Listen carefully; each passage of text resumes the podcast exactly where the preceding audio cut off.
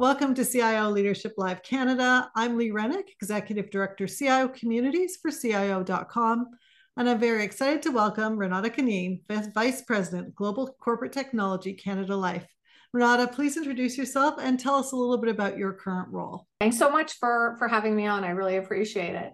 So, uh, obviously, my name, Renate Cunneen, and my role is the Vice President of Global Corporate Technology within Canada Life.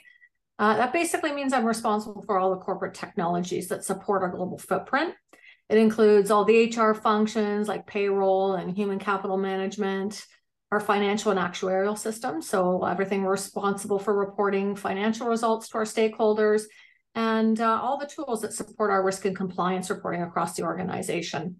The global role, it's uh, and its complexities, is definitely not a uh, never a dull moment. I can imagine, especially at the global level with all the different components you're you're working on and obviously now with so much innovation and potential innovation with you know gen ai and lm so i'm really looking forward to chatting with you today. Thank you so much.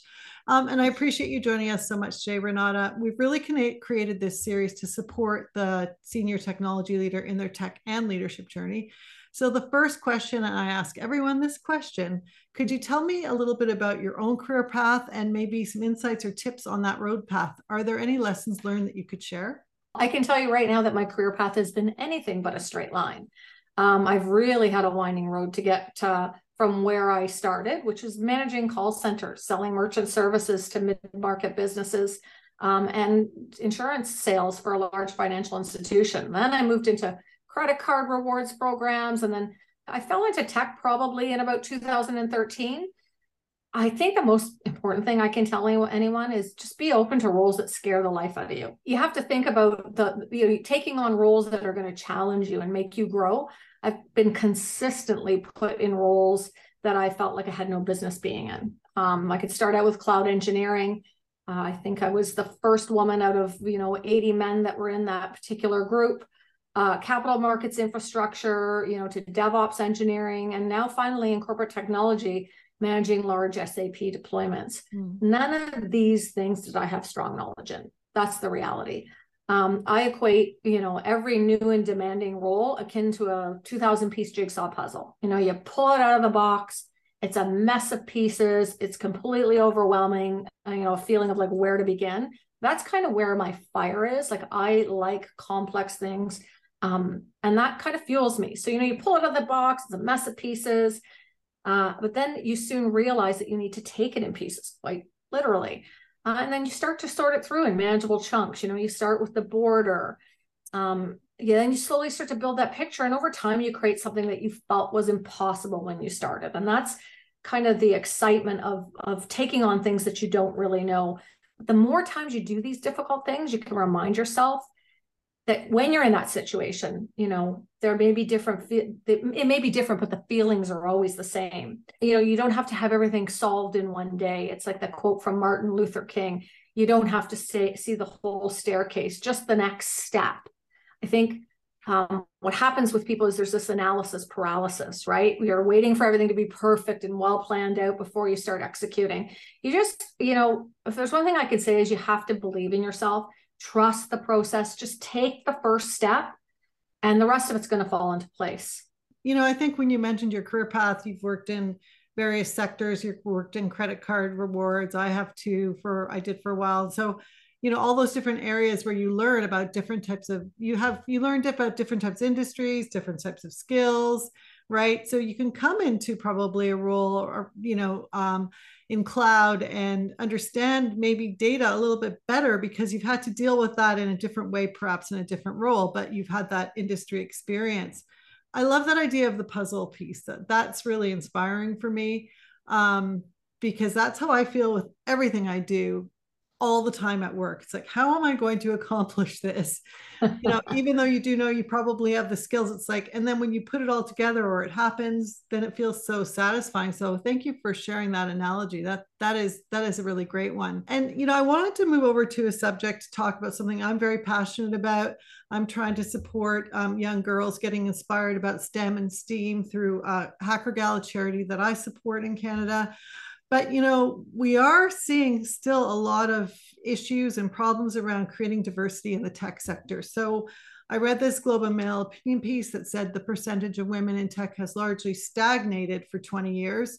And one of the reasons the article reflects on is saying that the environment for women in tech can often be unwelcoming, and that women often then just go ahead and choose different paths rather than going into, for, for instance, computer engineering or computer science, those types of things. So, right now in Canada, we've seen a slight decline. There's only 24% of tech workers in Canada are women you really are an advocate for uh, women building careers in technology. So, can you shed some light on what employers and organizations you know you believe should be doing to help build skills especially for women in tech and have that comfort zone yeah it's a it's a really really tough proposition right and a lot of us many of us I, I would think all of us are really thinking about a lot you know we can talk about employers and organizations but it actually starts a lot sooner so i'm not going to i'm going to go to pre organizations I firmly believe that if we don't start to address this in kind of pre-college university, that it'll continue to be an issue.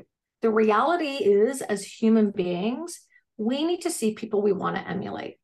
So we need examples. This is where getting involved with like local high schools and first year, you know, college or university students, um, and sharing the art of possibilities. Um, that's something that I've done a lot of over my career is doing talks in the universities. You know, 12.9% of women enrolled in a STEM program by the end of the year subsequent to high school grad- graduation. That's it, 12.9%. Yeah. In comparison to 18.3% of their male counterparts that mm-hmm. followed the same path. So the difference is a 5.5 percentage point. It corresponds to 29.8% lower probability of women enrolling in STEM. So, you know, as women, we we make up uh, only 23% of Canadians working in, in science and technology. So I really think, you know, starting earlier, it, it has to start with your, you know, parents showing the, the, the young, like it's not quintessential. You got to be a developer. There's a hmm. lot of roles in tech that don't require you to be a developer. You can be an analyst, you can be a project manager. There's so many different things um, that we can do. In regards to employers and organizations, you know, really implementing mentorship programs, you know, providing tra- targeted training opportunities, fostering inclusive workplace cultures, and just seeking out diverse candidates during the recruitment process. And I think, you know, at Canada Life, we're doing a really good job of that and, and working very hard to bring that on. You have to encourage a supportive environment, you know, offering flexibility that can also contribute to women's professional growth in the tech industry. It's a very tough thing to solve um, but I think as they see more women in leadership positions and believing, you know, and even being able to hear a story, like I don't come from a technology background. That's not where I started. That it is possible.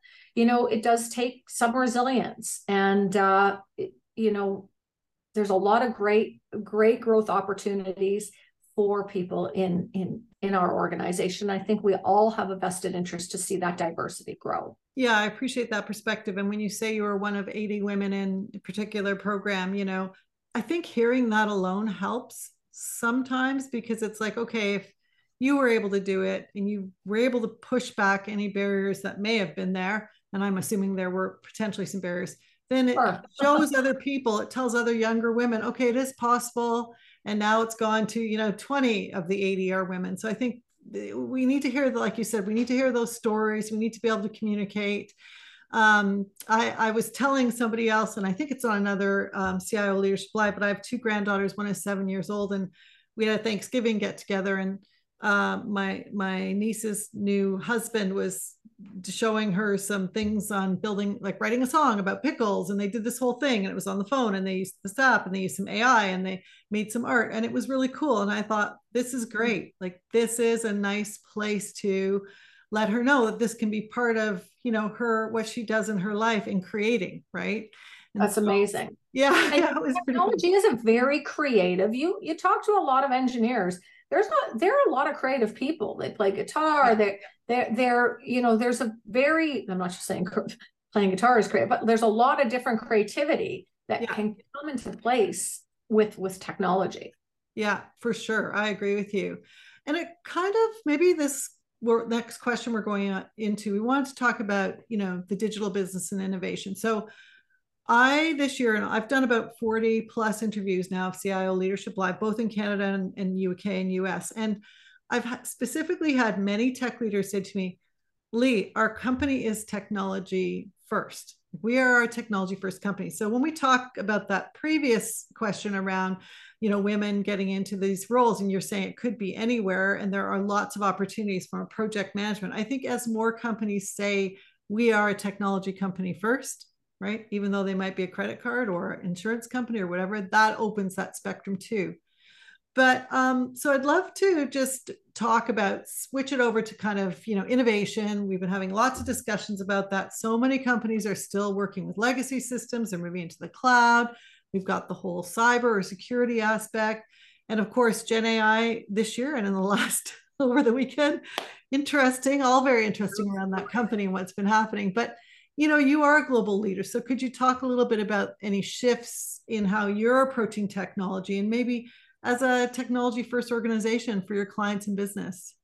Absolutely. You know, when I think about embracing a technology first approach, it really is pivotal for staying competitive.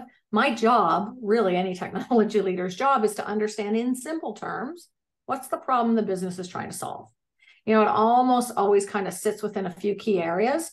I had to pick three or four, they would likely be efficiency improvements, cost reduction, data management. How do I get insights to make better decisions?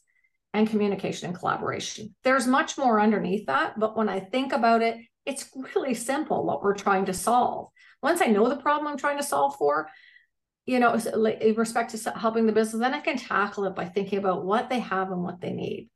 You know, for example, when we're thinking about transitioning data to the cloud, you know, we know that it enhances scalability and accessibility you know but we also have to think about prioritizing cybersecurity and safeguards against you know evolving threats um, cybersecurity and risk reduction is forefront. I'm sure you've heard this from every every leader.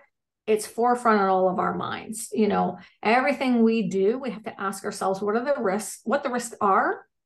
How are we mitigating any known risks? But then there's that other piece. It's thinking outside of the box to figure out what are the unknown risks. Um, in regards to generative AI and machine learning, this is such an exciting proposition that will steadily be growing. Like I would say, you know, there's going to be a rapid trajectory probably over the next two to five years that's going to change how we live and how we work um, it will create new opportunities and new roles as we grow the functionality. But you know, there's a lot of things that we have to do to get prepared for that, right? There's policies and, and governance that needs to happen. Gen AI and like integrating it into our solutions exciting. It's not just how it can support our clients, but also how can it support our internal teams in creating efficiency. You know, to capitalize on the shift, though, we're going to have to prioritize strategic planning. We have to invest in upskilling our workforce collaborate with tech, tech experts, you know, ensure a seamless, mm. lumbering over my words, and secure technology integration. I think all companies are really looking at what this looks like. We are probably on the same trajectory as everyone else, exploring, looking at use cases. What is the next steps? I can't say that for certain, but it's definitely these things are, are, are on our minds. Yeah, and I think you're echoing what I'm hearing a lot is like, you know, it is going to be front and center for anyone who's a tech leader. You are going to have to work with partners and others who are experts. You're going to have to work with your teams. It's going to create efficiencies not only for your end users and your customers, but also for your internal teams, you know, whether you're in supply chain or you know working with your data to ensure somebody has the best opportunity to get the best insurance product from you or, or whatever right? So that that seems to be where it is but i think it'll it'll be interesting i think in 2024 and 2025 to see how all of those things start to really shape out. So uh, i appreciate your feedback and insights. So we had a chat maybe a month or six weeks ago and you know you said i really want to talk about imposter syndrome. And i went away and i was like you know first of all no one has on this series yet has talked about it secondly Second, we don't want to admit it. I, well, I went away and I started questioning my own, like, okay, wait a minute, what's going on with me and my life and the work I've done? And literally the next week was facing something at work and like was like, oh my God, I've got it's imposter syndrome. And I had a one-to-one with my manager and I said, you know, I think I've got some imposter syndrome going on and needed to support you know he needed to support me through walking through that and what that was all about. And it was a really great conversation. So it was kind of interesting that it came from our conversation. I wasn't aware of it. So thank you for that. I don't know if you should thank me for that one. No, it was good because it's important, I think, in our companies to have dialogues around this, right? And so, you know, my manager was very understanding and we walked through it, we talked about it and talked about why that might be happening, what was triggering, and you know, what what solutions could be brought forward. So it was really interesting. But um, you know, so wanted to talk about that just around, you know, your own experience as a woman in leadership, the types of things you're doing in your leadership role to support your own teams. The word imposter syndrome is such a everybody can identify with it, whether they admit it or they don't. And this is where, you know, I think I'm an extremely transparent and very vulnerable person. I wasn't always this way. But I think it's really important to be able to have those conversations. I always thought that when people, you know, got to a certain level of their career and their executive, that they know it all. And a lot of people portray that. Not, you know, and the reality is from time to time, you are going to experience it. And as a woman in technology who did not grow up in, in the STEM field, I that's not my background over the years, I still to this day, I'm like, am I, am I, do I, what do I know? Am I, yeah. am I the right person? Yes. Am I smart enough for this? How do I have this job? How am I leading these people? But you know what? I acknowledge it and I also normalize it with others. So I've had other executives, not just females, but men also have admitted it. Because i think once you admit it other people kind of come forward. It's just like mental health issues right? When you're open and able to say i suffer from anxiety i do other people are like oh my god i would never know. You're so confident. But the reality is we put on a face every day and imposter syndrome is something you take home and it stays under the covers just like anxiety does a lot of the time. So i think for me things i've done is i celebrate my achievements I, and i am the first one to go I'm not doing very good. I'm not doing good enough. And I have thankfully mentors. And that's another way that I suggest to people to always, you know, how do you support yourself? Get a mentor. Having a mentor is the greatest thing I've done for myself in my career. And I don't have one, I have more than one. Mm-hmm. It consistently helps to remind me from someone that I admire as highly successful in their career when they reflect back to me how far I've come.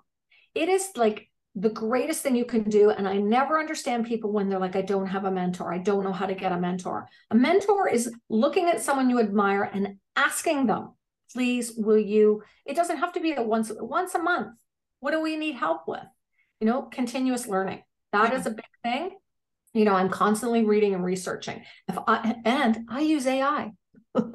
I use I use ChatGPT for a lot of things. If I want quick answers, obviously you have to yeah. do checks and balances because yeah. there are some mistakes.